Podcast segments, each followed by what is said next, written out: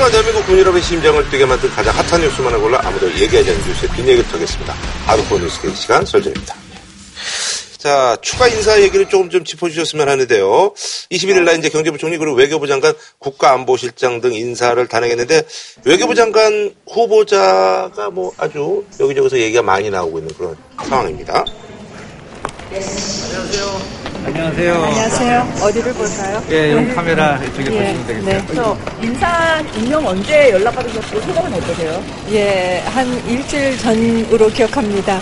네. 그, 그 북한과 대화 채널 필요하고 인도적 지원은 어떤 조건에서도 실시해야 된다는 소신은 변함이 없으신가요? 예, 그게 유엔의 원칙입니다. 인도 지원은 그 인간이 고통받는 데서 해야 하는 그런 어떤 인류 보편적인 가치이기 때문에 정치적인 고려와는 별도로 해야 된다는 게그 유엔의 원칙이고 그렇게 해야 된다고 생각합니다.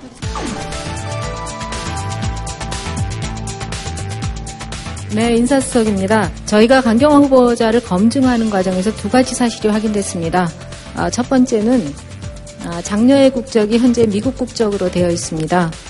두 번째는 어, 장녀가 미국에서 1년간 고등학교를 다니다 한국으로 전학을 오는 과정에서 위장 전입 사실이 확인됐습니다. 좀 투명하게 발표하자라는 대통령의 의지가 있었기 때문에 아, 미리 먼저 말씀을 드립니다. 근데 이거는 엄밀히 말하면 이제 이중 국적은 아니고 네네. 미국 국적을 갖고 있는 거죠. 딸이 음, 네네. 미국에서 태어나서 음. 이중 국적 상태에 있다가 성년이 되었을 때 미국 국적을 취득했던 거죠. 음. 그래서 그거는 딸이 어머니를 위해서 다시 한국 국적을 취득하겠다고 했다 안 했다 지금 그게 음. 청원회 때 좀 얘기가 나올 것 같고요. 음. 위장 전입은 이제 미국서 태어나서 미국서 학교 다니던 딸을 일정 기간 한국 학교에 다니게 했나 봐요. 아, 예. 그러니까 아이들 원하는 학교에 넣기 위해서. 친척 집에 주민등록을 아. 하고 학교를 보냈나 보죠. 음. 네, 그런 거라서 과거의 위장 전입은 뭐 투기라든 이런 목적이 아니어서 투기 목적으로 하는 경우도 있었는데 이 경우는 뭐 좀은 다르지 않냐. 정상 참작이 좀 되는 그런 예, 분인가요? 그래서 아마 청와대에서 미리 아, 미리 그래서 오픈한 그러니까 우리가 이제 약간 기스가 난 제품을 팔때 음. 공장에서 바로 나온 것처럼 팔면 그거 안 되잖아요. 나중에 이제 뭐 알면 이제 그 크게 진열장에 나가죠. 좀 예. 진열해놨는데 음. 그래서 손님이 와서 앉아보다가 약간 기스가 났다 음. 이러면 이제 미리 고지하고 팔잖아요. 그런 그 미리 양해를 구한 거군요, 그러니까. 아니, 예. 그런데 네네. 박근혜 정부 때 네. 장관들 막 발표하고 그랬을 때 위장 진입이 몇 건이 있었어요. 몇 건이 아니고 거의 기본 사양이었죠. 근데 그때 내가 박근혜 정부 초기 인사를 굉장히 비판을 많이 했거든요. 네. 일종의 내가 보수 농객이니까 음. 마음 편하게 비판을 했어요. 근데 그때 위장 진입을 두고 내가 무슨 얘기를 했는가 하면 이 교육 목적의 위장 진입 이건 나는 조금 그 다른 문제가 있다. 이 맹모 삼천 지교를 미덕으로 삼고 있는 우리나라에서 아 자식 교육시키기 위해서 친척 집으로 어 뭐 위장 진입을 하는 걸. 그걸 어떻게 막겠느냐. 하고 얘기를 했는데 인터넷에 내가 몰면을 받았습니다. 그것 때문에 세상 물정 모르는 어, 꼴탕이다. 저 완전히 어, 생각이 저렇게 모자라서 어떻게 정치 평론을 하느냐. 한이 맺히셨구나. 음, 이래서 비난의 도가니 속에 빠져 들어가는데 그런 의미에서 내가 여기에 대해서 뭐라고 말을 못 하겠어요. 다 하셨어요. 근데 어떻든 난 늘 그렇게 생각하거든요. 청문회를 하다 보면요. 네네. 공직 후보자들 중에 국가에 대한 이 공동체에 대한 의무를 다했느냐. 음. 그게 한 가지. 또 한 가지는 돈에 있어서 얼마나 깨끗하냐. 네네. 근데 위장 진입이 문제되는 것은 부동산, 부동산. 투기를 하- 목적으로 위장 진입을 하면 이미 돈에 있어서 깨끗하지 못하다는 거예요. 음. 근데 이 강경화 씨에 대해서 나는 솔직히 말해서 이 자식 교육의 문제 이런 것 같으면 나는 비난 가능성이 많이 줄어든다고 생각을 합니다. 그리고 공동체에 대해서 의무를 다했냐 하는 문제 딱 두 개입니다. 하나는 병력의 의무 다했느냐, 네. 또 하나는 납세의 의무를 다했느냐는 네. 것이거든요. 근데 이중국적 문제에 나오잖아요. 여자와 남자를 달리 보는 이유가 있습니다. 남자는 병력 멘탈을 하기 위한 그렇죠. 예. 이중 국적이 많고 높죠. 많거든요. 네네. 음. 이러니까 그게 논란이 되는 거예요. 예, 근데 나 강경화 씨 이분은 이제 딸이 미국 딸이 예, 딸이 그래서. 미국에서 태어났기 때문에 이 문제는 나는 좀 비난 가능성이 아주 낮다고 봐요. 근데 그렇기도 하지만 이런 사안을 볼 때는 경중을 달아보는 것도 필요하죠. 사안의 경중, 예. 그러니까 지금 문재인 대통령이 여성을 발탁을 많이 하겠다고 약속도 했고 네. 하려고 하는데 예전하고 조금 다른 게 전통적으로 여성들이 가던 자리들이 좀 있었거든요. 옛날에 그죠 뭐 여가부 장관도 뭐 기본적으로 뭐, 갔었고. 어, 여성가족부는 물론이고 뭐 보건복지부라든가 네네. 문화관광부라든가 네네. 이런 데들은 전통적으로 여성 장관을 좀 기용하던 자리예요. 근데 네네. 이번에 인사수석, 보훈처장, 외교부 장관 이런 데한 번도 여성 기관장이 가본 적이 없는 자리예요. 그러니까 말하자면 음, 비율만 채우는 식의 여성 등용 발탁 여기에서 더 나갔군요. 중요하다고 우리가 일반적으로 여기는 부처에 여성을 네. 발탁하려고 노력한 과정이었던 것 같고 네. 요런 이제 하자라면 하자라고 할 수 있는 것들이 있지만 요게 워낙 중요하니까 네. 요건 좀 미리 말씀드리니 양해해 주시면 고맙겠습니다. 요렇게 얘기를 한 거라 이제 청문회에서 어떻게 다뤄지고 여론이 어떻게 움직일지를 한번 봐야겠죠. 선서해 주시기 바랍니다.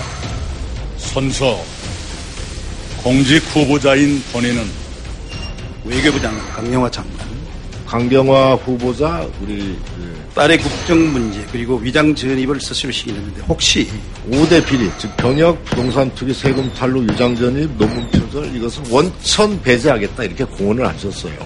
문재인 정부에서 무너진 것으로 봐야 되겠죠. 음, 여러분이 평가해 주시기 바랍니다. 국민들이 평가해 달라고요. 네. 그 지금까지 청문회에서 위장 진입이 나왔을 때 국회의원들이 조용할 때는 딱 한 분입니다. 이 동업자가 청문회를 할 때 위장 진입 문제 나오면 그 이상하게 몇번 묻고 그냥 넘어가 버려요. 의원들이 예, 이제 뭐 예. 입각할 때요. 예. 의원 입각이나 바로 직전까지 의원을 했던 음, 분은 네네. 굉장히 동업자 의식이 강합니다. 그래서 이번 내각에 예. 현직 국회의원 혹은 전직 국회의원을 많이 등용할 거라는 소문이 예, 막 그, 돌아가지고 예, 예, 가장 사람들이 전화를 안 예, 받아요. 예, 그게 가장 좋겠죠. 그러니까 혹시 그 청와대에서 전화 오는 거 못 받을까봐 통화 좀 걸려가지고 다른 전화를 안 받는데 지금. 그런데 전직 뭐 콜이 뜨는데요, 뭐. 아니 전직 의원이라도 우리 유 판사 같은 분이 만약에 청문회 선상에 선다면 시끄러울 거야 그냥. 지금도요. 예, 옛날에 복지부 장관 들어갔을 때 6주 동안이나 통과를 못 했잖아요. 아니 통과가 아니고 예, 그렇죠. 물론 통과는 안 했는데 6주 동안 인사청문 보고서를 채택을 안 예, 예, 해줘서 예, 어, 그러니까. 예, 대통령이 다시 열흘인가 더 기다려서 예. 그 두 번째 시한을 채우고 나서 임명장을 줬죠. 그 당시에 그 저기 미운 털이 아주 단단히 박히셨나 봐요. 저요. 아니 예. 그럴 수밖에 없는 게 백바지 입고 들어오지. 어.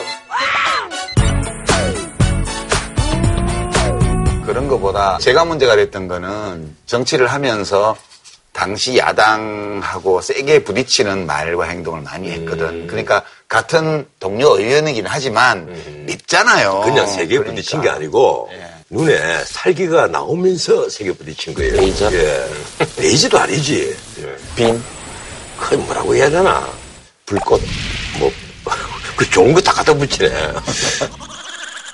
그런데 하여튼 이번에 강경화 네네네. 외교부 장관은 다른 문제를 우리가 봐야 돼요. 이분이 사실 정통 외교 관료가 아니잖아요. PD 출신이었다고 아니죠. 처음에 아니, 저- 처- 저- 처음에 이제. 이제 네. 방송국에 있었고, 방송국에. 그 다음에는 통역관으로 입문하게 된 건데, 그리고 유엔에서 사무총장의 정책 특보를 했는데, 어쨌든 난민, 인권, 인권. 예, 이런 걸 사실 주음으로 이런 복잡한 현안 예, 같은 예, 거는 다뤘고, 예, 좀- 그리고 이분이 다자 외교만 했지. 핵, 미사일 이런 걸 두고 한반도가 긴장 관계 높았을 네. 때 사강과의 움직임 이런 외교의 관여를 한 경험이 전혀 전무하단 말이에요. 예, 여기다가 예.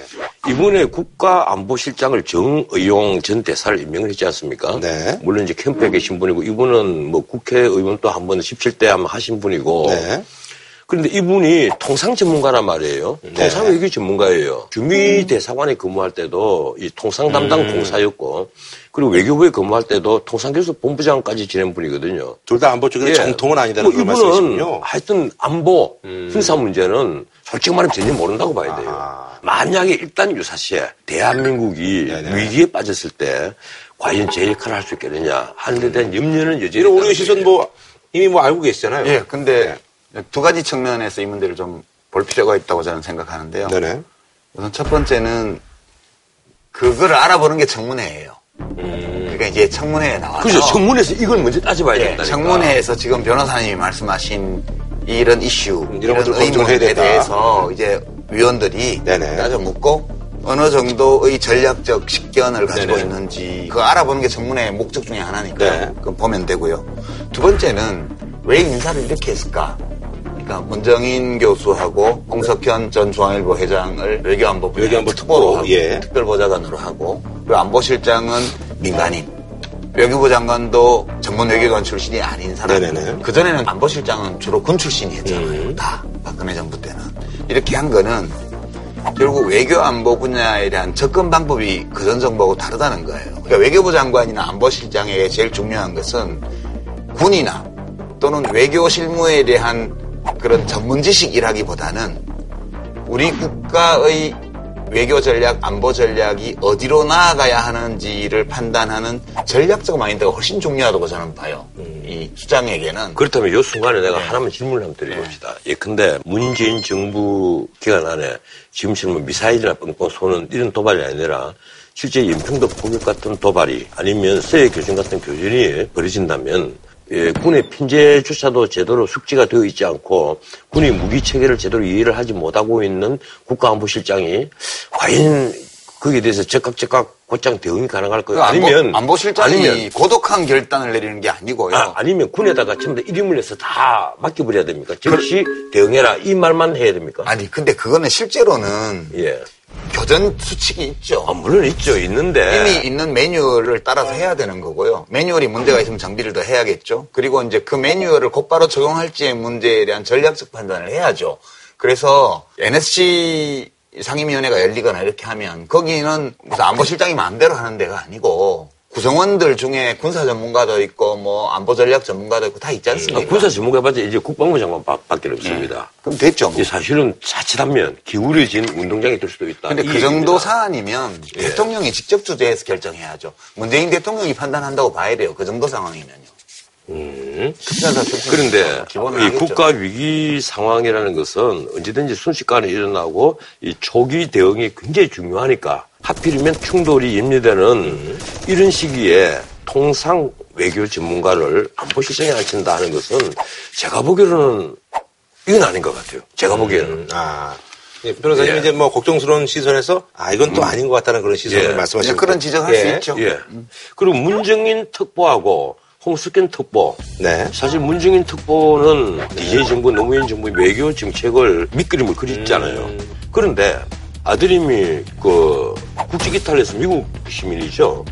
예, 병력 문제 때문에. 아, 그래요? 아마 그래서 예. 꼭 그것 때문인지 모르지만 여하튼 공직에 기용하는 데에는 공격거리가 많네요. 예. 그 걸리는 예. 점이 있어서 이제 특보로 해서 그분이 예. 가진 전문 지식이나 역량 이런 것을 대통령이 활용하는 쪽으로 봐요. 이 제가 왜 그 말씀 드리는가 하면 지금 문정인 교수, 홍석현 회장. 이 두 특보는 두 분 다 대화론자들입니다. 네. 그리고 강경화 새 외교부 장관이라든지 정의용 외교부 네. 출신 국가안보실장이라든지 네네. 새 정부의 외교 안보 라인이 전부 다 북한과 음. 대화하는 자들로만 다 짜리가 있는 거예요. 근데 경제팀은 김상조 공정위원장과 장하성 정책실장, 네, 정책실장. 그리고 김광두 국민경제자문회의 부의장 예, 예, 경제부총리로 김동연 씨. 네. 사실 집행을 하는 장관과 그리고 정책을 짜는 청와대 네. 참모진들이 서로 노선이 좀 다르고 음. 서로 간의 비판과 견제가 가능하고 그리고 그것이 잘만 하면, 잘만 융합하면? 예. 음. 이 정책 개선을 할 수 있는 난 그 팀으로 봐요. 그에 비해서 이제 이 지금 외교 안보라 예. 외교 안보는 예. 한쪽으로 100% 치우쳐 버린 거예요. 이 경우에 나는 굉장히 위험할 수가 있다. 음. 이 말씀을 드리고 싶습니다. 시선이 있다. 예. 아니 그리고 이제 방송의 기준으로 보면 이제 어제하고 이제 어, 오늘 당일이죠. 그래서 이낙연 국무총리 후보자 이제 인사청문회가 음. 이제 이틀간에 이제 열리잖아요. 그래서 아들의 병역과 관련해서 자료 제출 요구를 했는데 위원장님 자료가 도착했나요? 아드님 어, 집에 전세 계약서를 요구했는데 지금까지 제출이 안 되고 있습니다.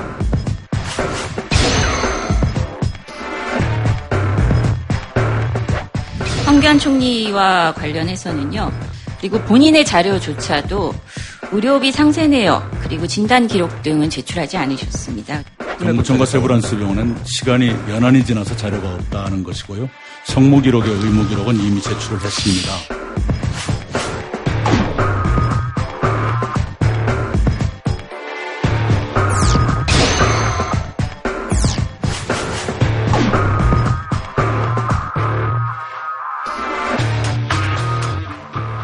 두 분은 이제 월요일입니다만 오늘. 근데 뭐 충분히 뭐 통과는 될 것이다라고 예상하는 거죠? 아, 그거야 네. 뭐 아니, 되죠. 아니 그런데 임명 동의안에 의회의 검증 해야 될 부분이 나올지 모른다는 지금 네. 소문이 이제 파다합니다. 음. 우선 이제 가장 그냥 넘어가지 않을 나오게. 부인이 평창동에서 논현동으로 또 논현동에서 또 다시 평창동으로 오고 가는 것이 이게 이제 평창 노년 다시 평창. 예, 그럼 예. 굉장히 오래된 얘기예요. 이게. 예.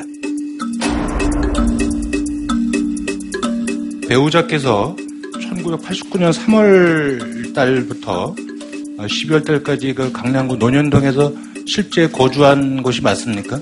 어, 실제 거주하지 않았습니다. 그럼 위장 전입이신 거죠? 그렇습니다. 예, 위장 전입이시고 예, 처참합니다. 어, 제가 어, 왜 좀 더 간섭을 하지 못했던가 하는 후회도 되고요. 그 어리석은 생각에 그런 일이 저질러졌구나 부끄럽게 생각하고 송구스럽습니다. 어, 89년도. 이게 솔직히 말하면 이게 벌써 한 30년, 28년 전에, 28년 네, 전. 30년 전 일이라고요. 네. 나는 이게 세월이 많이 지난 사건은 공소시효가 예, 그렇죠. 국회 그, 정문에도 예. 공소시효를 적용해요. 어쨌든 뭐 이제 통과되는 큰 문제는 없는데 검증은 예. 좀 나는 예, 딴 있을 거보다는 것이다. 이분이 전국 그 지자체 청렴도 음. 전남도가 꼴찌했어요. 아, 이분이 도지사 시절에. 예, 작년에 꼴찌했어요. 물론 청렴도가 꼴찌하는 것이 과연 100% 도지사 책임이냐 그건 아니란 말이에요. 아, 근데 그 제가 예전에 정부 있을 때도 보건복지부 제가 가니까 그 전년도에 거의 꼴찌했더라고요. 음. 근데요, 평가 문항을 쫙 봐가지고 그 평가 문항이 좋게 나오게 하는 방법을 찾아서 작전을 탁 펴면 똑같은 사람으로도 평가를 잘 받는. 네, 삽시간에 뭐 2, 3위로 확 올라가고. 일등으로 올라가죠. 예, 1등으로. 그러니까 그게 나- 너무 믿지는 마시고요. 여기에 이제 오버랩 되는 것이 이분이 이제 전라남도 그 국회의원 할 때 부인이 이 화가잖아요. 그림 예, 뭐 그렇게 솔직히 말해서 유명한 화가가 아니다 보니까 그림까지 비싼 건 아닌데 두 개에 900원, 예. 900만 원? 꼭 공기업에서 와서 이 그림을 산다 면 하나 400만 하나 500만 원 이래서 이제 900만 원. 근데 그거 팔지 말았어야지. 예. 그죠? 네. 어, 2017년 5월 17일 어, 한 보도에 따르면 지방 의원들에 대한 그림 강매 의혹이 어, 제기됐습니다. 당시에 개발공사는 경도 골프장을 막 열던 시점인데 골프장에 아무것도 없어서 열넉 점의 그림을 샀고 그중에는 5,400만 원짜리도 있습니다. 제 아내 것이 최저가 400만 원짜리와 500만 원짜리였다. 부인이신 김숙희 개인전 초청장에 보면 국회의원 이낙연 이름으로 인사말이 쓰여 있습니다. 이것은 보면 어떤 남편의 영향력과 권력을 이게 과시하는 것 아니냐. 네, 그래서 제 처신이 사려 깊지 못했습니다. 송구스럽게 생각합니다.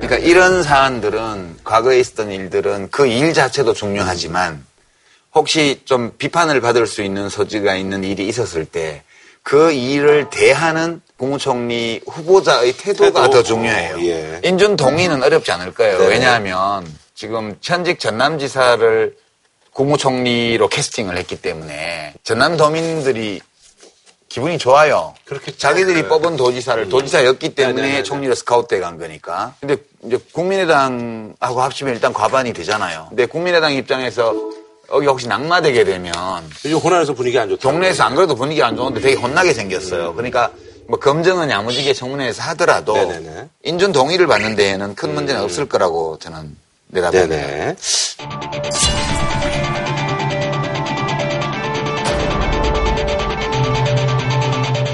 자제분의 명적 기록표를 보면은 군대를 면제받으려고 꾸준히 노력을 합니다. 그것이 명적 기록표에 다 나와 있습니다. 고등학교 2학년 때부터 어깨 치료를 받았다는 그 진료 기록이 첨부되어 있을 것입니다. 그 입영 날짜를 2, 3개월 앞둔 시점에 심각한 상처를 입었습니다. 입영이 연기된 상태인데 일부러 군대를 가겠다고 병무청에 가서 신청을 했습니다. 군대를 가기 싫다면 뭐 할라 그랬겠습니까? 탄원서를 제출할 문제가 아니고 그 탄원- 상태가 호전돼서 좋으면 가면 되는 건데 병역 면제 판정이 2002년이었습니다. 어, 재신검을 마음속에 두고 있었습니다. 그러나 그 이듬해에는 뇌하수체 종양이 발견돼서 어, 목숨을 건 뇌수술을 하게 됐고 그래서 재신검을 예, 포기했었습니다.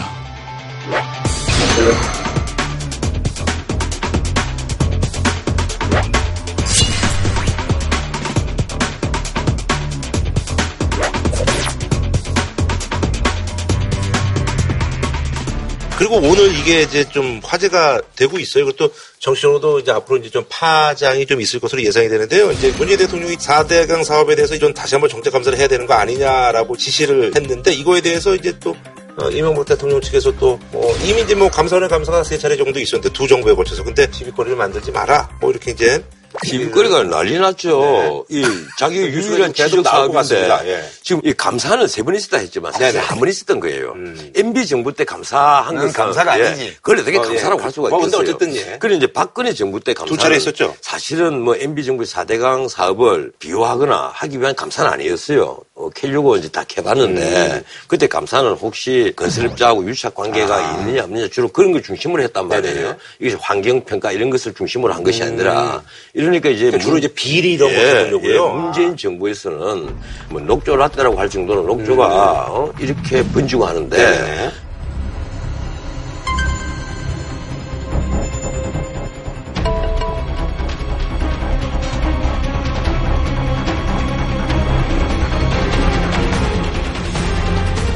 과연 이것이 이 볼을 그대로 유지를 해야 될지 네네. 아니면 볼을 다 뜯어버려야 될지 음. 이런 걸 제대로 감사를 해야 되지 않- 않느냐 이제 나는 이 취지로 봤습니다. 아, 근데 지금 예. 4대강 사업에 대한 대통령의 지시 내용은 두 가지인데요. 하나는 우선 녹조가 본격 발생할 시기가 지금 왔잖아요. 그렇죠, 그렇죠. 예. 그래서 녹조가 심하게 발생하면 농업용수도 못 쓰게 되니까 네네. 볼을 열면 수위가 낮아지잖아요. 그러면 이제 너무 많이 열어버리면 하루에 농업용수가 부족할 수 있으니까 봄철 모내기철에 농업용수가 부족하지 않을 정도 수준으로 볼을 개방해라 일단.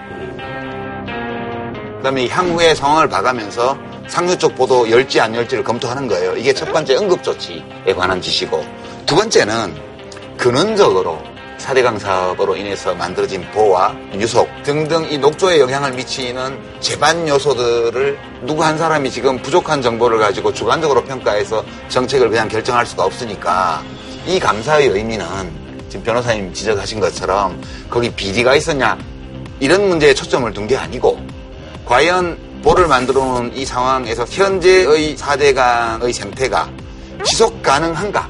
라는 문제에 대한 이 중장기적인 대책을 세우기 위한 판단이 필요한 이게 시점이에요. 그러니까 유용한가에 대한 예. 것을 제가 오늘 환경 전문가에게 네. 이 문제를 한번 물어봤어요.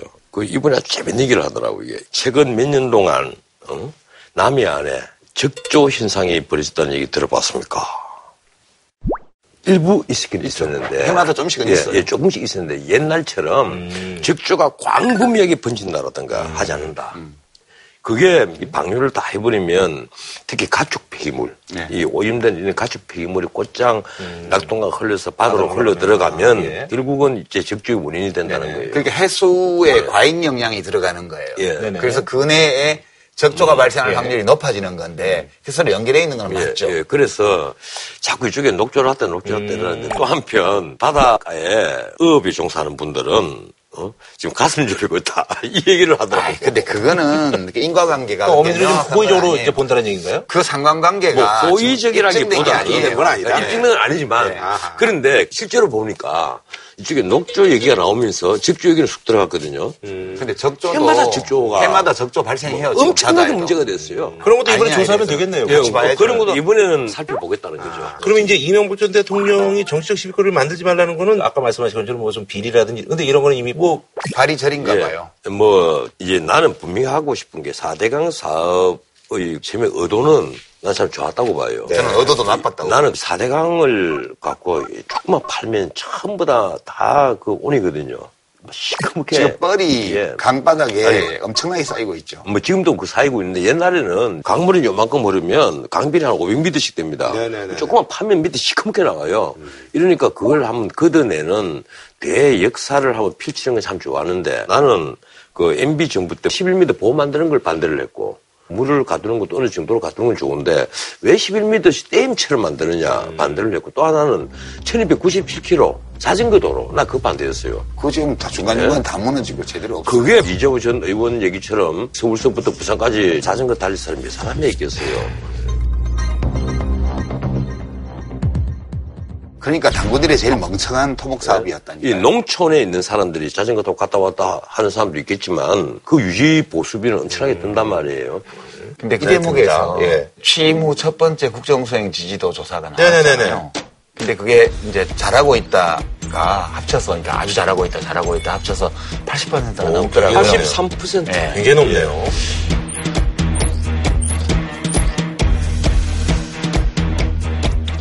인력이 83%. 역대 정부가 이렇게 높았나요? 아니, 좀 유달리 문재인 정부가 좀 약간 더 높아요. 그러니까 집권 후 예. 이명박 대통령 때가 80%에 육박했고 그래서 내가 처음에는 다 산뜻하고 전 정부와 늘 비교가 되거든요. 네. 모든 정부가 그래 왔어요.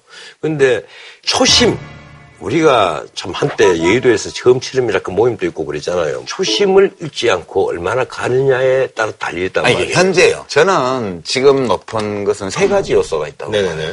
이게 어떤 요소 때문에 이렇게 높게 나오는가를 보면 앞으로 어떻게 될지를 좀 예측할 수가 있는데 제일 첫 번째는 우선 잘하니까 그런 거 있죠. 절대적 기준으로 국민의 마음을 얻고 있고. 잘 하는 예, 것 같아요. 예. 있고요. 두 번째는 이른바 기저 효과라고 그래서 기저요. 그래서 기저 효과 이건 주로 박근혜 대통령하고 네네. 비교를 자꾸 하니까 직전 대통령하고 그러니까 모든 게 달라 보이고 좋아 보이는 거예요. 그게 두 번째 효과가 기저 예. 효과고요. 세 번째가 허니문 효과인데 네네. 그러니까 언론이 음. 비판을 자제해요. 그럼요. 심지어는 거의 예찬을 해요. 요즘 뭐 종편 TV 같은 데서 문비어천가 부르는 거 보면 제가 좀 낯이 좀 간지러워요. 그러니까 이게 고령층 유권자들에서도 잘한다는 비율이 거의 70%가 나오는 이유가 언론이 제공하고 있는 허니문 효과 이게 세 개예요. 이게 세 개인데 허니문 효과는 시간 지나면 자동 빠지겠죠? 없어지게 예. 허니문 효과는 뭐한 6개월? 외국에서는 한 6개월 이르잖아요. 우리는 그렇게 오래 안 예, 가요. 우리는 그렇게 오래 안 갑니다. 음. 두 번째는 기저 효과도 박근혜 대통령하고 비교하는 것도 하루 이틀이지. 그렇죠. 계속 비교하다 보면 나중에 심드렁해져요. 아니 그래도 이 세간에 나오는 얘기가 정확할지 몰라요. 문재인 정부는 굉장히 편할 수 있다. 그리고 문재인 정부 때 야당도 굉장히 편할 수 있다. 무슨 말인가 하면 문재인 정부는 박근혜 정부가 하는 거 정반대로만 하면 점수 난다.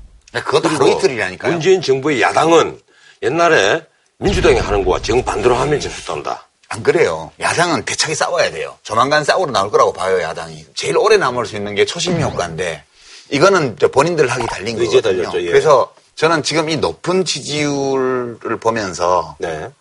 약간 진보 농객으로서 좀 불안해. 저는 지지율이 높을 때, 그때 비극의 씨앗이 뿌려지는 경우가 되게 많다고 봐요. 문재인 대통령은 되게 안정적인 성품을 가지고 있는 분이기 때문에 큰 걱정은 안 하는데 개인은. 그러나 거기 다 문재인 대통령 같은 사람만 모이는 게 아니잖아요.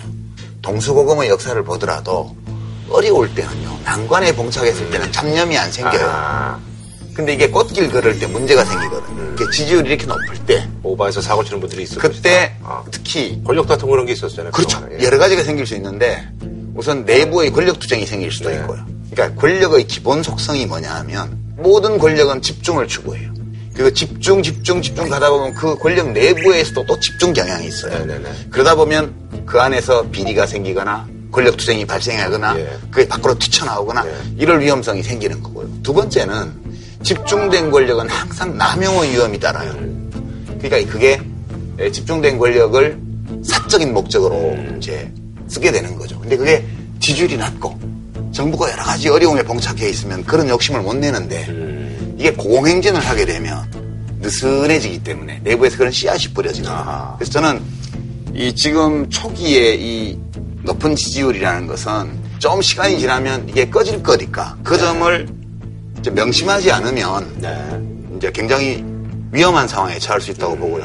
난 근데 이 두 가지 점을 세 가지 얘기하고 중에서 이제 싶은데 두 가지는 어차피 이제 네, 없어질 불리한 조건이 될 테니까. 그 뇌물죄가 만약 무죄를 받아버리는 아하. 경우에는 예, 상당한 그 정부의 타격이 있다고 봐요. 이 정부가 뭐 박근혜 뇌물죄 받은 것 때문에 탄핵당한 건 아니잖아요. 네네. 예, 헌법의 법을 위반하고 민주주의 메커니즘을 그 완전히 망가뜨렸기 때문에 예. 예, 그것 때문에 이제 탄핵을 받은 건데 근데 만에 하나라도 뇌물죄가 무죄로 나오면요 상당히 이제 정부에 타격이 갑니다. 그런 문제가 하나 있고 그런 변수도 예, 있죠. 예, 또 하나는 문재인 대통령이 여러 가지 공약을 많이 했잖아요. 우선 노령임금 30만 원 올려주고 네. 아동 수당 주고 병사봉급 예, 올리고. 예, 그 병사봉급도 올려야 되고 그다음 에 군대도 튼튼히 해야 되고 뭐 돈 쓸 때가 한 군데 두 군데가 아니란 말이에요.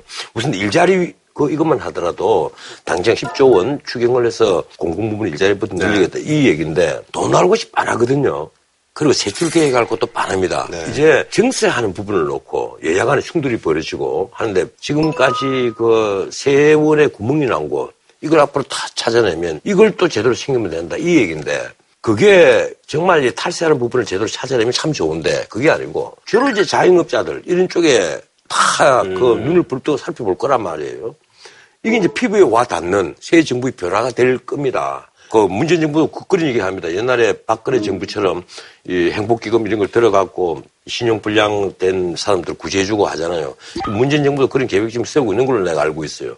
근데 그런 게 문제가 아니라 실제 자영업자들에게 이런 것이 피부에 와 닿게 되면 민심은 급속하게 입안이 되어버린단 말이에요. 자, 그러니까 지금까지는 뭐 정책을 한 게 없어요. 그렇죠. 뭐 인선하고. 예, 되게 이제 이, 사람 쓰고. 이 말과 행동을 통해서 문화적인 차이를 보여주는 네네네. 걸로 사람들의 예. 마음을 잡았단 말이에요. 예. 근데 이제 본격적으로 이제 정책을 하게 돼요. 네, 일을 해야 되니까. 정책을 하게 되면 지지율이 80% 나오는 정책은 별로 없어요.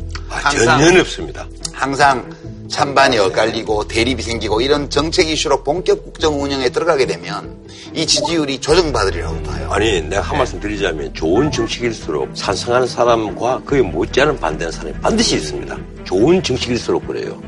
만약에 80%의 지지를 받는 정책, 그건 포퓰리즘 정책이죠. 나쁜 정책일 수는 없어요. 그래서 아까 예, 그 권력이 집중한다 그랬잖아요. 모든 권력에는 아첨하는 사람이 반드시 등장을 해요. 그것도 가장 가까운 사람들이 아첨을 합니다. 그래서 이 아첨하는 사람을 멀리 하고 위진 같은 사람을 가까이 해야 되는데. 위진. 예. 많이 들었습니다. 그래서 사실 위진 같은 사람이 별로 없단 말이에요. 네네. 아니, 그리고 이제 그, 아무래도 23일 있죠? 저희 이제 방송 전에 열렸을 것 같은데요. 예, 박근혜 대통령 이제 첫 재판이 이제 있었는데. 오전 10시를 넘겨 재판부가 피고인에게 나오라고 하자 박 전 대통령이 법정으로 들어섰습니다.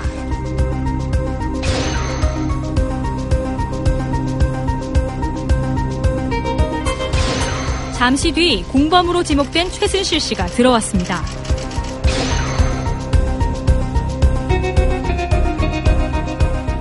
둘은 국정농단 사건이 터진 뒤 처음 만났지만 재판 내내 한 번도 시선을 마주치지 않았습니다. 일반 분들도 이제 올 수가 있게. 추첨했어요. 예, 그래서 막 그때 보니까 줄서 있고 뭐 난리가 났던데. 박근혜 대통령이 지금 이제 수감이 되온 이후로 한 번도 저희가 이제 그 모습을 본 적이 없었는데 TV 화면에 뭐 모르겠습니다. 나올 때 또좀 다른 거 나올지는 모르겠는데 주인 표식은 하고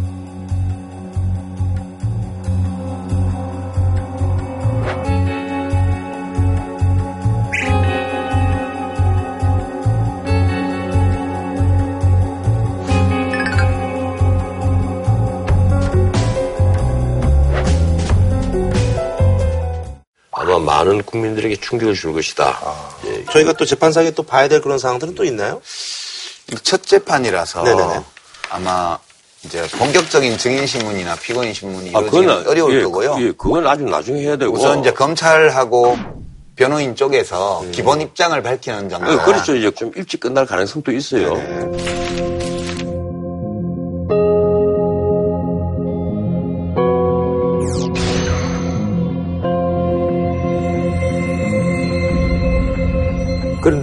문재인 대통령이 그 윤석열 중앙지검장을 빨리 임명한 것은 그 대통령이 직접 그 임명 사유를 얘기를 했지 않습니까? 지금 현재 우리 대한민국 검찰의 가장 중요한 현안은 역시 국정농단 사건에 대한 수사 그리고 또 공소유지라고 생각합니다.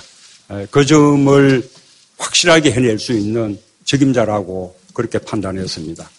국정농단 사건 더 수사를 해야 될 부분 공소유지를 해야 될 또 이 밝혀봐야 되고 그런 것에 무파다 찾아서 하는 사람이 이제 이 그분이다. 최순실 게이트 네. 의 공소유지가 필요하다. 이 여기에 공소유지라고 하면 뭡니까? 아주 대표적인 범죄가 바로 뇌물죄예요. 네. 뇌물죄가 어디서 시작됐습니까? 특검에서 시작됐잖아요. 네네네. 특검은 이제 박영수 특검 네. 이 부분을 수사를 한 사람이 윤석열 팀장입니다. 그런데 박근혜 대통령 기소는 특검 사건이 아니에요. 네. 중앙지검에서 기소한 걸로 되어 있습니다. 음. 그래서 윤석열 중앙지검장이 사실은 이 중앙지검장을 하게 되면 바로 지금 중앙지검에서 좀더 공판 관여를 해야 되거든요. 이 네네네. 재판은. 그래서 서두를 임명한 것 아니냐. 음. 저는 이렇게 봐요.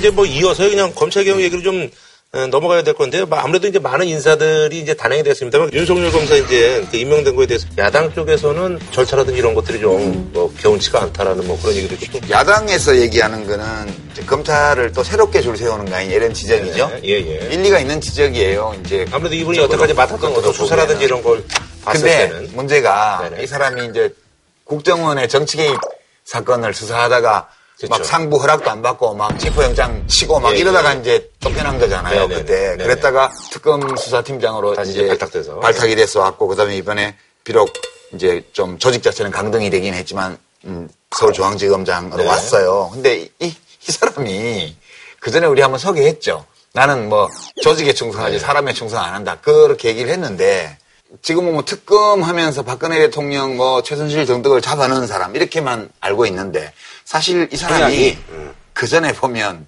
지금 충남지사는 안희정 지사, 그다음에 노무현 대통령 후원자였던 강금원 회장 네, 네. 다이 사람이 집어넣었어요.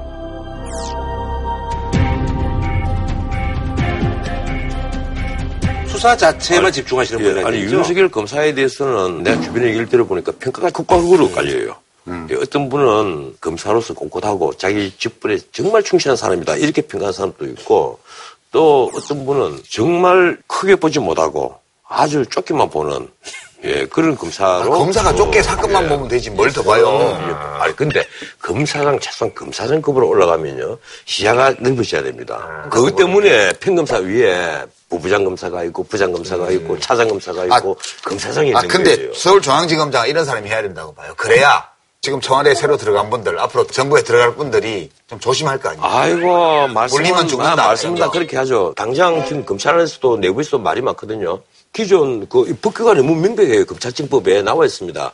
법에 의하면 검사 인사위원회에서 논의를 해서 네. 그리고 검찰총장이 의견을 상신을 합니다. 그러면 법무부 장관이 판단을 해서 제청을 하는 거예요. 네네. 대통령에게 순서가 딱 정해져가 있어요. 네. 그런데 아무리 급하지만 이걸 하면서 누가 보더라도 법규를 위반한 것으로 보이더라고. 왜 이렇게 하나? 근데 이건 이제 이창재 차관이 인터뷰한 걸 보면 자기가 퇴임하기 전에 절차를 거쳐서 추천하고 갔으니까 문제 없다 이렇게 얘기한 건데 어떻게 얘기했든지 간에 지금 인수위 없이 출범한 정부고 여러 가지 중요한 국가적인 현안들이 지금 밀려 있는 상황이어서 장관 어, 직무대행인 차관로 하여금 이제 제청하게 하는 절차를 밟은 거죠 지금. 그, 그거는 우리 정확히 청와대에서 처음에 뭐라고 했는가 하면 뭐 법무부 차관과 협의했다 이렇게 얘기를 했어요. 그 협의는 제청이 아니거든요. 그래서 이제 부친 지청장이 되어들었잖아요. 뭐냐 정확히 하자. 설명을 해라 해명을 해라.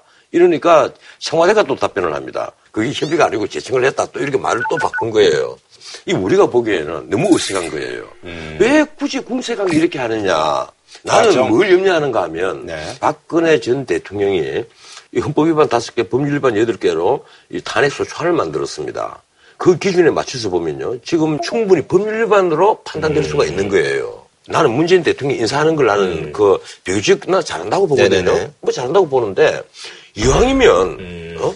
이왕이면 조금 며칠 늦으면 좀 어때요? 법규를 좀 지켜서 음. 다른 논란을 미연에 방지를 하면 며칠 늦은 게 아니고요.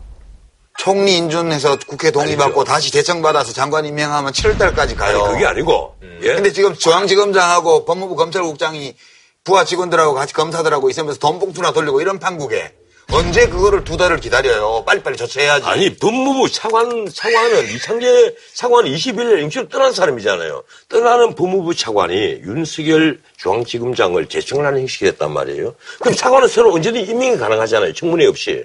그러면 신임 법무부 차관이 제청을 하는 형식이라도 되면 좀 보기가 매끄럽죠. 급했어. 예, 급하긴 참 급했던 모양인데 문제는 대통령이 일개 검사장 인사를 직접 설명을 했단 말이에요.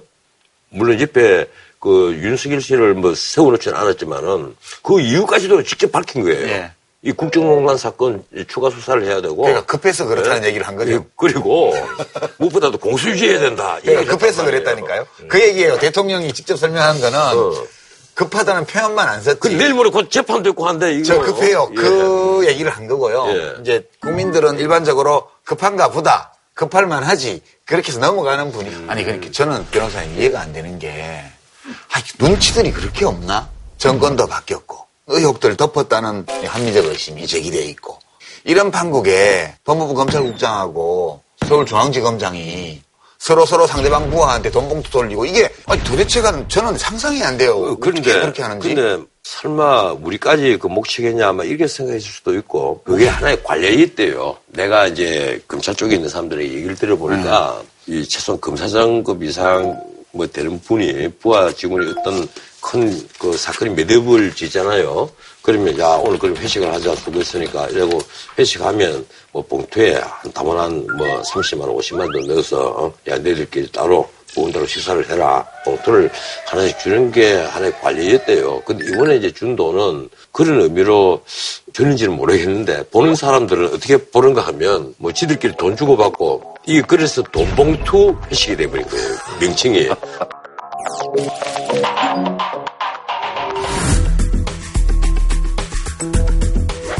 법무부에서 수사 파트에 예. 사람들을 불러서 이렇게 경력금을 주는 것 자체가 제가 알기로는 없는 경우고요. 법무부의 감독을 어떻게 받는 수사기관인 예. 서울중앙지검 어, 그리고 또 수사를 직접 했던 수사 파트의 사람들과 모임을 가졌다는 것 자체도 부적절하고요. 예. 예, 이런 돈을 주고받았다는 것 자체도 부적절하고 뭐 김영란법 이런 거에도 뭐 적용될 수도 있다고. 뭐 이게 우선 특수활동비를 쓴것 아닙니까? 법무부에는 예. 특수활동비가 없다며요. 이게, 이제 검찰용 특수활동비인데 그걸 이제 어느 정도 법무부 장관이 쓸 수도 있는데 지금 장관도 없잖아요. 이러니까 이 횡령 아니냐 이 문제가 나오고 또 이제 김윤환법 위반도 나오고 심지어 뭐 뇌물죄 운운하는 분도 있어요. 어? 하여튼 어딘가에 걸리게 돼 있는 거. 일단은 이게 특수활동비잖아요.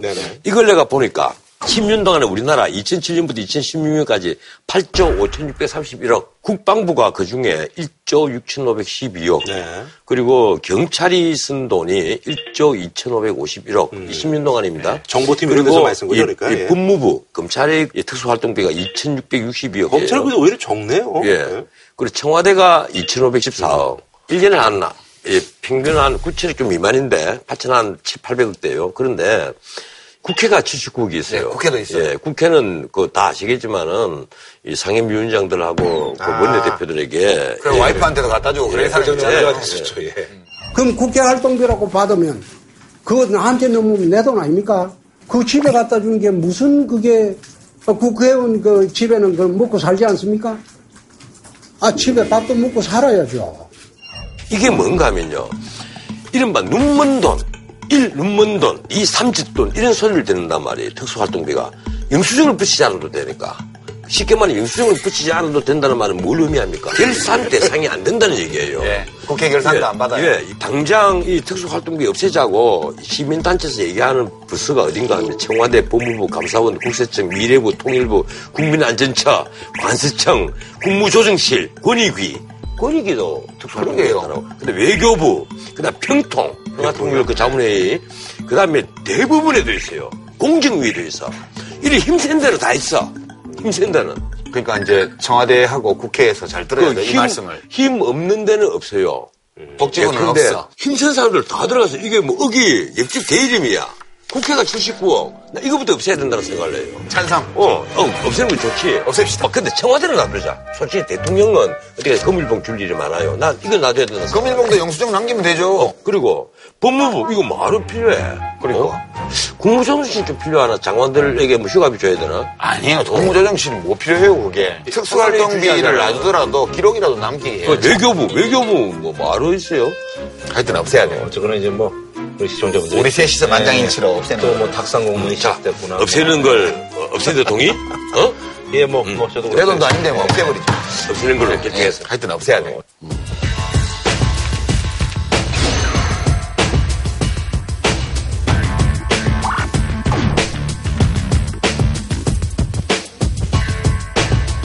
아니 그러잖아 그 헌재 소장 이제 김수 네. 재판관이 이제 소장으로 임명됐는데 뭐 워낙 이제 진보적인 어떤 그런 성향 판결을 많이 하셨던 분이니까 이거에 대한 기대도 있고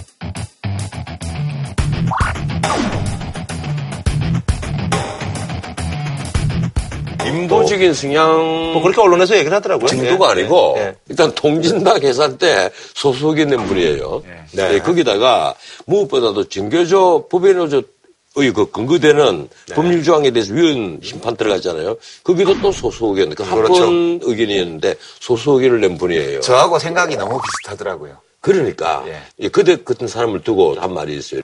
소수는 늘 옳다. 아니 그러니까 김희수 헌법재판관은 지금 헌법재판관 8분 가운데 네. 제일 선임이잖아요. 음. 그래서 선임이어서 소장을 한 걸로 생각해요. 헌법재판관 임기가 6년이에요. 네. 권력기관 중에는 제일, 제일. 긴 걸로 보이는데 기네요. 예. 예. 헌법재판소장은 현재 재판관 중에서 지명하도록 돼 있거든요. 네네네. 지금은 이제 한 1년 반 남았으니까 남아있는 사람 중에서 스님 지쳐놓고 엉뚱한 사람을 이제 수석하기에도 좀 그렇죠. 이상하잖아요. 네. 이게 제일 자연스러워요. 큰 정치적 아, 의미는 없다라는 예, 문재인. 대통령과 성향도 좀 비슷하고. 뭐 이왕이면 그러니까. 또. 네. 자 그럼 뭐 지동 걸린 검찰 개혁에 대해서 뭐 한 줄로 평. 그 검찰개혁의 실체가 뭐냐, 결과가 뭐냐에 대해서 제가 검찰 애완견에서 사냥개로 예. 우리 변호사님은 나는 네. 그 오늘부터 내 별칭을 전자로 해주십시오. 전자왈. 전자가 전자. 어, 어, 그러니까 전자가 전자가 알아서대. 어, 전자가 이르기를 둔도 장예, 예도 장신미인이라. 둔한 칼이 날카로움을 감추고 있고, 그리고 날카로운 칼은 가슴 속에 감추고 있어라. 자, 이번 주제는요, 지난 19일 문재인 대통령이 여야 5당 원내대표들과 오천 회동을 했습니다.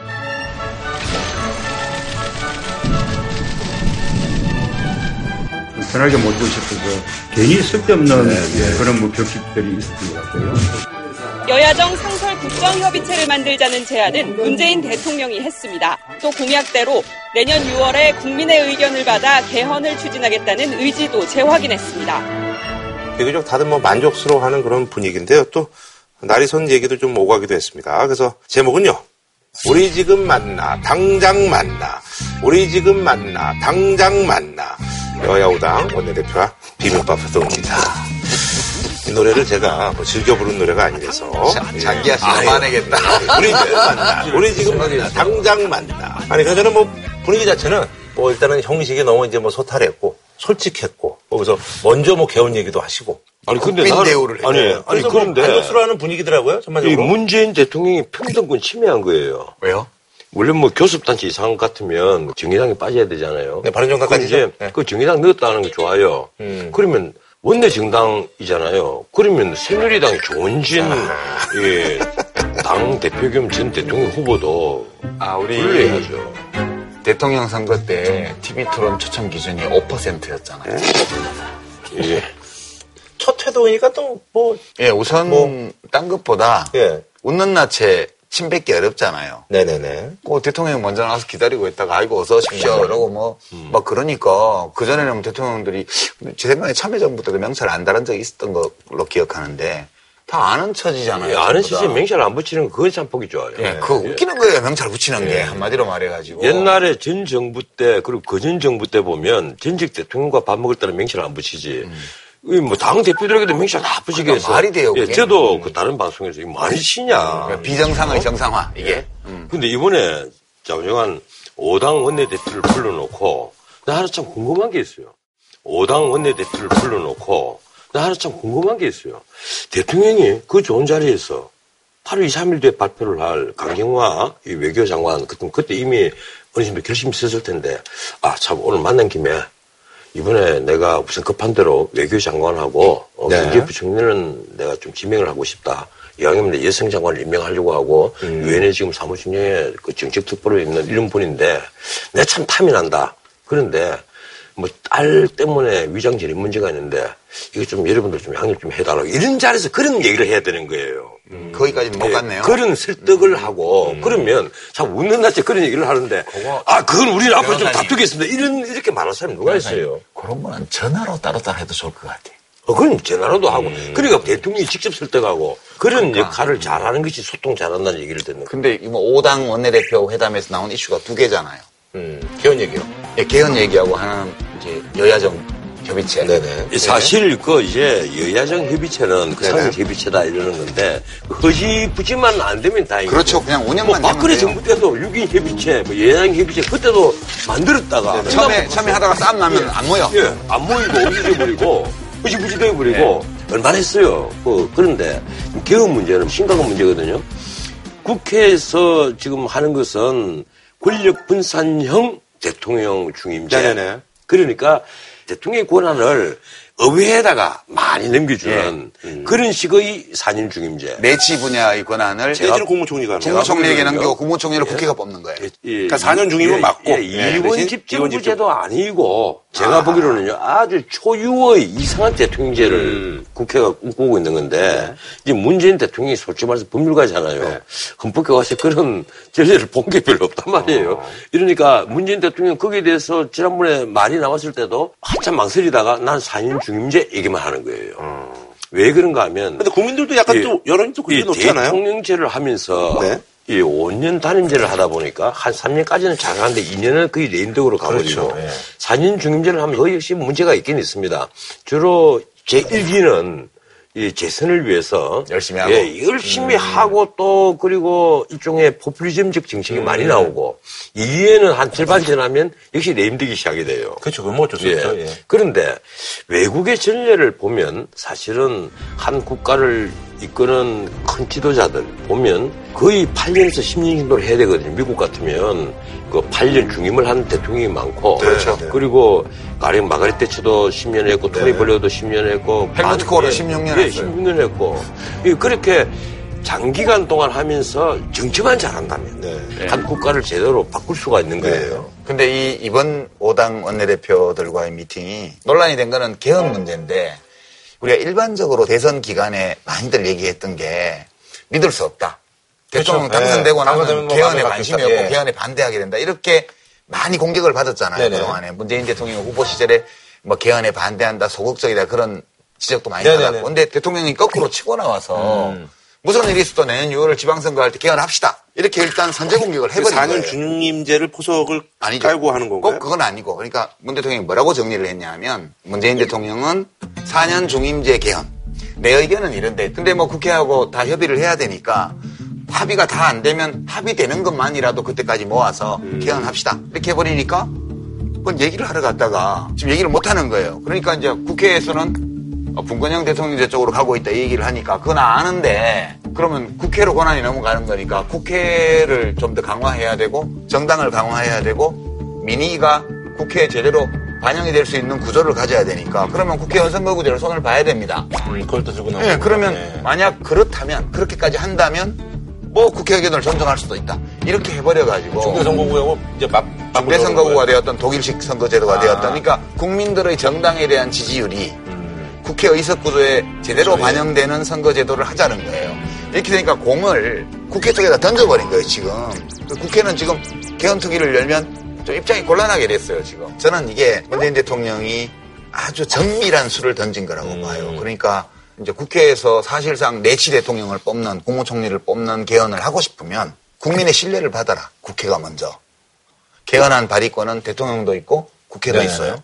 이제 국회 쪽에서 요구하는 거는 지금 정당들은 대통령이 개헌 발의하지 말라고 한 거라고요. 대통령은 뭐 그럴 수 있는데 사- 협의해 보자. 근데 만약 국회 쪽이 국회의원 선거제도의 개편 없이 그냥 현행 제도 아래에서 그 제일 큰 당과 그 다음 당만 일방적으로 득을 보는 이 구조에서 그냥 권력을 대통령 거를 절반을 국회로 아. 뺏어오는 이런 식으로 한다면 대통령이 동의 안 한다는 뜻이에요. 음. 그러면 대통령이 발의할 수도 있죠. 그러면 국회에서 부결하겠죠, 그거를. 음. 그리고 국회에서 개헌안을 내서 국민투표에 붙이면 대통령이 반대하면 음. 만약 문재인 대통령이 1년 후에 지지율이 형편없다면 모를까. 그때까지 잘해가지고 국민의 인기가 높다면 그 개헌안도 부결되는 거예요. 그러니까 이 싸움이 터지면 굉장히 피차 입장이 곤란하기 때문에 어떤 식으로든 상대방의 입장을 고려해서 잘 한번 해보자. 이렇게 지금 수를 던진 거라 이게 주도권은 사실 이 정당들이 뺏긴 것 같아요. 제가 보기로는 이 대통령제 의원 내각이 이번 집정부제부터 공론 절차를 통치 거쳐서. 구조에 예. 대해서 기본 방향을 딱 정해놓고 국민들에게 의견을 하나씩 좀 물었으면 좋겠어요. 공론화 절차를. 예, 예. 근데 헌법 전문에 그 지난번에 이 대통령이 말한 5.18까지 넣자 이랬잖아요. 5.18 정신을 헌법 전문에 담아 개헌을 완료할 수 있도록 국회의 협력과 국민 여러분의 동의를 정중히 요청드립니다. 근데 차라리 당장 거기에 대해서는 어, 이 국론이 통일이 안 돼가 있고 가령 3.1 운동 정신과 4.19 그 혁명 정신 이 정신과 가령 대등하게 볼 수 있을 정도로 하느냐 뭐 이런 네네. 얘기들도 나온단 네. 말이에요. 그래서 이 하나하나씩 우리 다수 시민들의 의견을 공식적으로 묻는 공론조사라는 예, 예, 기법이 예, 있죠. 그래서 공청회도 열어야 되고 하는데 그렇죠. 여론조사도 좀 하고, 배심원단 조사도 예, 좀 하고. 일괄적으로 그때마다 뭐 비용을 좀 많이 들였더라도 국민투표를 좀 해서 사전에 어떤 틀 같은 건 정하는 것이 좋지 않겠느냐 이런 생각도 합니다. 돈만 많다면. 네네. 이 돈이 드니까 문제예요. 알겠습니다. 그 이제 외교 얘기 이제 저희가 좀 이어간다면요. 4강 외교. 그래서 이제 송영길 특사가 이제 지금 막 이제 출발했죠. 예, 만나서 러시아. 이제 예, 그죠?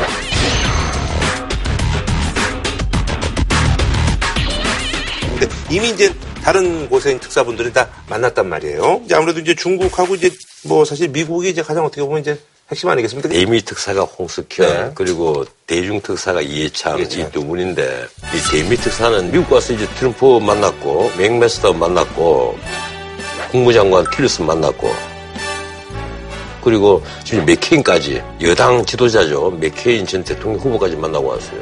그리고 들어와서 미국과 사이에 완전한 합의에 이르렀다 이 얘기를 했단 말이에요. 나는 깜짝 놀랐어요. 미국과 완전한 합의를 했다. 어? 그러면서 한미 FTA 같은 것은 논의가 안 됐고 북한의 핵, 북핵 미사일 그리고 사드 문제 이건데 이거에 대해서 네. 완전 합의를 이뤘다. 그런데 지금까지 나온 얘기로는 사드 배치와 관련해서 우리가 국회 논의가 불가피하다는 걸 미국에 전달을 했다는 거 아니에요. 그리고 미국 맥마스도 충분히 그건 알고 있다. 절차적인 문제, 그런 문제가 있다는 걸 알고 있다. 요 수준이란 말이에요. 그렇죠. 미국 정부는. 그것도 이해찬 전 총리가 특사로 갔는데 이분도 중국에 충분히 서로 간에 입장을 다 어, 교환했다. 어, 교환했다. 이건데 사실 보면 중국은 묘해요. 중국은 이번에 이해찬 총리가 왔을 때 심지어 환구시보가 어떤 사세를 냈는가 하면 한국 새 정부가 사드 문제에 있어서 중국이 양보할 것이라고 절대 생각하지 마라. 김치 국 마시지 마라. 야, 아주 강한 톤으로 얘기를 했어요. 거기다 가자마자 왕이 외교부장이 사드 문제에 대해서 확실하게 한국이 태도를 바꿔야 된다 이렇게 요구를 했거든요.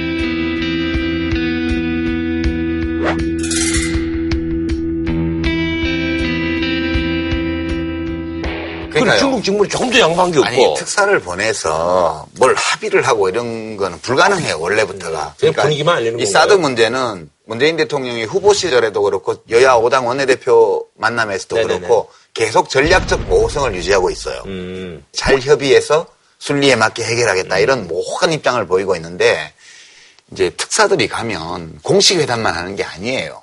공식 회담 끝나고 저녁에 만나서 또 서로 간에 의사 타진을 하는 거예요. 야, 우리 대통령, 또. 새 대통령은 이런 사람이고, 뭐, 너네 뭐 기본 입장은 알겠는데 우리는 상황이 이렇고 이런 얘기들을 주고받는 거예요. 그래서 지금 특사를 미국과 중국의 사드 문제를 중심으로 해서 보낸 거는 한국의 새 대통령이 이 문제들에 대해서 어떤 생각을 갖고 있는가를 이제 이야기해주는 특- 네. 특사예요. 그런데 이 홍석현 특사라든가 이해찬 특사가 이 대중을 안심시키기 위해서 마치 대단한 그 성과가 있고 이제 사드 문제가 곧 해결되고 이렇게 말한 것 자체가 문재인 대통령에게 엄청난 부담을 줍니다 앞으로.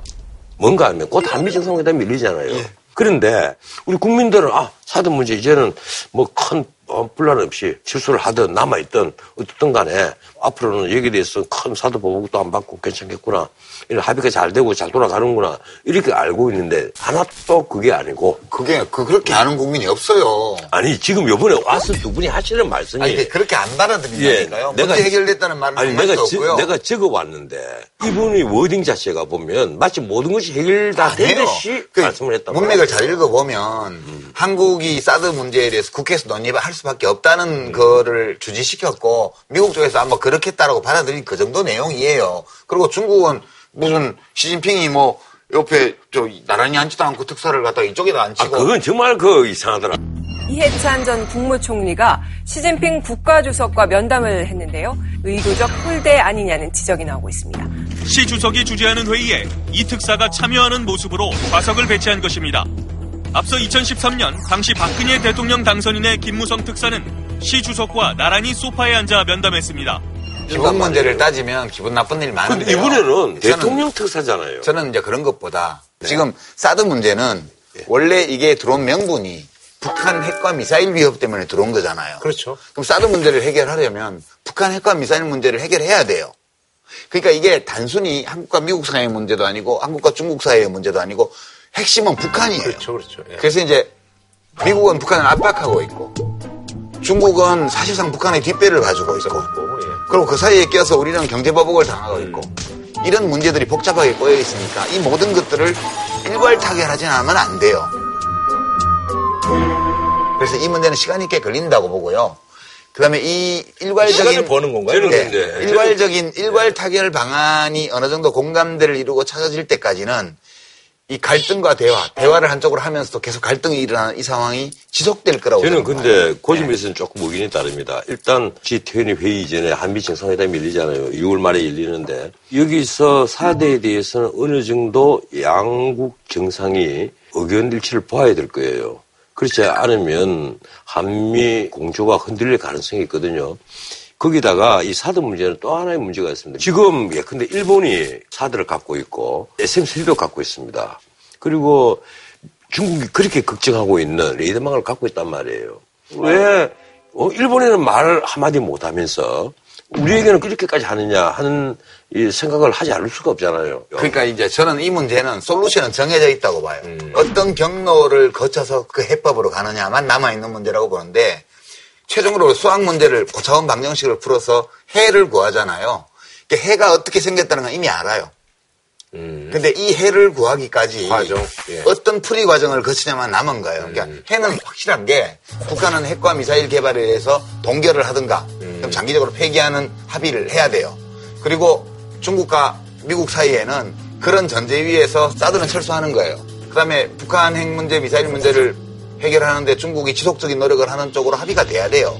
일본은 여기 해당 사항 없어요, 사실 솔직히. 그러니까 이 한, 미, 이 중, 북, 이 네 국가가 모두 다 자기의 명분을 세우고 어느 정도 만족할 수 있는 걸 손에 쥐어야만 해결이 되는 거예요. 그러면 그 해에 사드가 빠지는 게 중국 입장에서 그거 외에는 다른 방법이 없는 거예요? 없어요. 원래 이해찬 특사가 중국에 가서 그 얘기를 했죠. G20 때 한중 정상회담을 할 수도 있고 한중 그 수교 어, 기념일에 또 이 정상회담을 할 수도 있다. 이 얘기를 했거든요. 그런데 정상회담에 관해서 정상회담 하자. 이 얘기도 못 듣고 왔단 말이에요. 못 지금. 듣고 왔죠. 지금 할 상황이 네. 아니에요, 정상회담을. 중국은 한미 정상회담의 결과를 두고 그렇죠. 보겠다는 거예요. 그래서 아, 한미 예. 간의 어떤 그 사드에 관해서 어떻게 그렇죠. 나오는지 보고하겠다. 예, 그동안 이제 사드 보복을 한데 대해서 지금 약간 푸는 거예요. 한한령 같은 걸 약간 풀고 그리고 네. 성의만 보이는 예, 거네요. 뭐 약간. 한국이 예. 또 WTO 제소하고 이게 국제적으로 이게 계속 문제가 되면 중국도 피곤하잖아요. 이러니까 약간 푸는 거예요. 그러면서 환구 시보를 통해서는 계속해서 이제 협박을 하는 거예요. 언론 플레이하고. 예. 외교라는 거는 그런 건데 평등한 주체들이 있는 게 아니고요. 거인과 난쟁이가 섞여 있는 게 국제사회예요. 국제사회는 명분을 종종 앞세우지만 기본적인 힘으로 하는 거예요. 그러니까 우리가 약소국가니까 꿀리는 건 너무 당연해요. 우리도 강대국이면 외교가 얼마나 쉽겠어요. 미국이나 뭐 러시아나 중국은 얼마나 쉽게 합니까? 그렇지만 우리는 약소국이니까 쉽게 못하는 거예요. 그래서 보면 우리가 약자로 보이고 누가 보기에도 때로 우리가 좀 비굴해 보이고 그런 거예요. 왜냐하면 지금까지 일을 잘못해놨기 때문에. 그래서 이 문제를 풀려면 지금 특사가 한 번 갔다 오는 걸로 풀린 문제 같으면 문제가 생기지도 않았어요. 이게 풀기 무지하게 어려운 문제이기 때문에 일단 특사들이 가서 그냥 밑밥 깔았고 밑밥 깔았고 전국적으로 우리가 최종적인 해라고 답으로 보이는 그 상황 최소한 북한의 핵 동결, 핵 미사일 동결 장기적으로 완전 폐기를 논의해가는 테이블을 만드는 거 이걸 핵심으로 한 주변 국가 사이의 의견 조정 이제 여기를 향해서 지금 몇 달이 걸릴지 모르겠지만 아, 그런데 거죠. 장기적인 이 북핵 폐기를 위한 협상 같은 대표적인 게 이제 육자회담인데 이 육자회담 같은 거는 사실은 북한이 더 바라고 있는 거예요. 그 재개해야죠. 예, 예, 사실은 그동안에 육자회담 계속 열었지만은 돈은 우리가 줍니다. 생색은 누가 내요? 중국과 일본, 미국, 러시아가 내요. 그리고 뒤통수는 누가 얻어맞습니까? 우리가 얻어맞아요. 뒤통수 얻어맞은 사람 우리잖아요. 근데 변호사님 그건 너무 국제 간의 관계를 단순화하는 거고요. 단순화해야 그런 식으로 말해버리면 풀 길이 아니, 없어요 그게. 어, 풀 길이 없는 게 아니라 그래서 지금까지 북한의 그 벼랑끝 전술 전략에 놀아난 것밖에 안 된다는 거예요. 그러니까 이제 그런 게 감정적인 표현인데요. 국제 관계는 우리 기분대로 되지를 않아요. 그 점에 있어서 우리 유 박사와 생각이 완전히 다릅니다. 음. 네, 뭐 다른 거는 예, 뭐 그건 우리가 생각이 완전히 다르게 여기서 논쟁을 네네, 그러면 예, 예. 열밖에 안 나. 예. 아니 그럼 뭐 일본 특사로 가신 이제 문희정 특사 여기에 대해서 뭐 짚어줄 문희상 특사는 사실 일본 전문가잖아요. 근데 아니 갔다 와서 또 하실 말씀이 뭔가 하면 한일 위안부에 대해서 협상을 파토할 수밖에 없다는 한국 입장을 충분히 일본이 알았다. 뭐 파기하자 이런 말은 안 했고 대부분의 대한민국 국민의 심경 정서적으로 어, 위안부 합의를 받아들일 수 없다라는 걸 분명히 전달을 했고 이해한다는 뜻으로 나는 해석을 하는 말을 들었어요. 그러니까 그 문제가 앞으로 쟁점이 돼서 한일 관계의 틀이 무너지거나 그런 일은 없을 거라고 생각합니다. 근데 일본은 그렇지 정서적으로 않거든요. 받아들일 수 없다. 지금 아베 신주부터 한일 간에 있었던 이 위안부 합의 이 유하다는 것을 한국 인정해야 된다 이 얘기를 한단 말이야. 각자 자기 하고 싶은 말을 하는 어, 그러면 뭐냐 이거 전혀 아무리 성과도 없는데 마치 대단한 성과가 있는 것처럼 여기도 이제 각자 분위기 전달한 거죠. 그렇죠. 각자 자기 할 말 한 거예요. 아니 그런데 우리가 그 가서 무슨 말 하는 것은 당연한 건데 참이 특사들마다 왜 이러나 어? 아니 내가 그 성과가 있는 것을 일부러 없는 것처럼 보자 이것이 아니라 아니 일본의 특사를 보낸 거는 주변국을 다 보내면서 안 보낼 수가 없으니까 보낸 거라고 봐요 저는. 그래요? 예, 그냥 아, 중국도 보내고 미국도 보내고 러시아도 보내는데 일본 안 보낼 수가 없잖아요. 아니 뭐 위안부 협상에 대해서는 문재인 대통령이 후보 시절부터 뭐 누- 누누이 했으니까. 얘기를 해왔으니까 그건 아마 일본 정부도 충분히 알고 있을 거예요. 그런데 일본과 현안은 이 위안부뿐 아니라 독도 문제가 있는데 네. 독도 문제는 내가 참 답답한 것이 박근혜 정부 들어와서 이상하게도 독도 문제를 계속 외면을 해왔습니다. MB 정부 때는 그래도 독도 문제로 좀 시끄러웠잖아요. 독도 문제는 현안이 아니에요. 왜? 일본이 현안이라고 주장하는 거지 우리는 현안으로 인정 안 하고 아니, 무시하는 그건, 거예요. 그건 과거처럼 조용한 실효적인 지배 얘기를 할 때 얘기고. 네, 앞으로도 그래야죠. 예. 상대하지 말아야죠. 문제는 우리 대통령이 왜 이게 현안인가 하면요. MB가 한번 그 독도에 갔을 때 얼마나 난리가 났었어요. 네.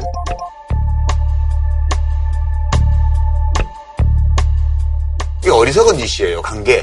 나는 정반대로 생각합니다. 어, 자기 마누라면 자기 마누라지, 이 사람 마누라입니다고 이 맞박에다가 아니, 왜 그게? 아니고 내가 대통령 같으면, 예? 독도도, 제주도도, 마르도도나 찾아갈 거예요. 아니, 대통령이 못 가는 땅이 어디 있어요? 그러니까 변호사님은 대통령이 자기. 자기 국가 영토에 가는 게 문제가 된다면, 그게 정상 국가입니까? 그거는 상대방이 원하는 거예요. 상대방이 원하는 수를 두어준 거라고. 아니죠. 이제는요, 시끄럽더라도 확실한 실효적인 그러니까 독도 문제는 제가 보는 해법은 무시. 일본에서 뭐라고 아니, 떠들든 무시. 당장 예, 일본에 이제 중학교, 고등학교 모든 교과서에 학습지도 요령 해설서까지 그러거나 말거나. 독도는 우리 땅에 수복해야 된다. 한국이 불법 점유하고 있다. 아니 그러거나 말거나 뺏어 가보라 그래요. 저, 아니 예. 사도 아니 뭐 중국이 보복하거나 말거나 뭐 우리 우리 당하면 되지. 뭐 똑같은 말이잖아요. 아니죠. 일본이 우리한테 그것 때문에 해를 끼칠 방법이 없어요. 말로만 떠드는 거죠, 자기들끼리. 그 입을 킥하는 거예요, 자기들끼리. 아니죠. 아베는 문재인 대통령이 또 독도에 와주기를 바래요. 그래야 국제 분쟁화를 하는 거거든.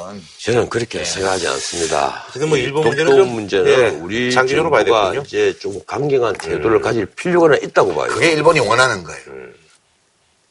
알겠습니다. 예. 한 줄로 평 부탁드리겠습니다. 예. 예, 특사는 밑밥이다. 뭐 저런 낚시 쪽으로 갖다 봐. 요새 낚시 좋아하잖아요. 갑자기 뭐 특, 특사를 밑밥, 밑밥 기대는 뭐 안 해도 된다라는 다시 이제 낚시를 재개한다라는 그런 표현 뭐 보는 건가요, 그럼? 예. 이 특사들 면면을 보니까 제가 참 우리나라에 인재가 많다는 생각을 합니다. 인재 만세. 지금 약간 뭐 판단은 비웃으신? 판단은 뭐 이제 뭐 보시는 분들한테 뭐 맡기는 걸로 뭐 예. 아니에요? 예. 알겠습니다. 저희는 다음 주에 찾아뵙도록 하겠습니다. 한우 특등심 한 가지만 싸게 파는 명인 등심. 치킨의 별이 다섯 개, 티바 두 마리 치킨. 진한 국물 설렁탕 도가니탕 전문점 푸주옥. 치킨과 버거를 한 번에 ICG 치킨 햄버거. 독일 120년 전통 건강식품 도펠헤르츠. 공무원 강의는 에듀피디. 팔딱팔딱 화로초밥 전문점 오아스시에서 백화점 상품권을 드립니다. JTBC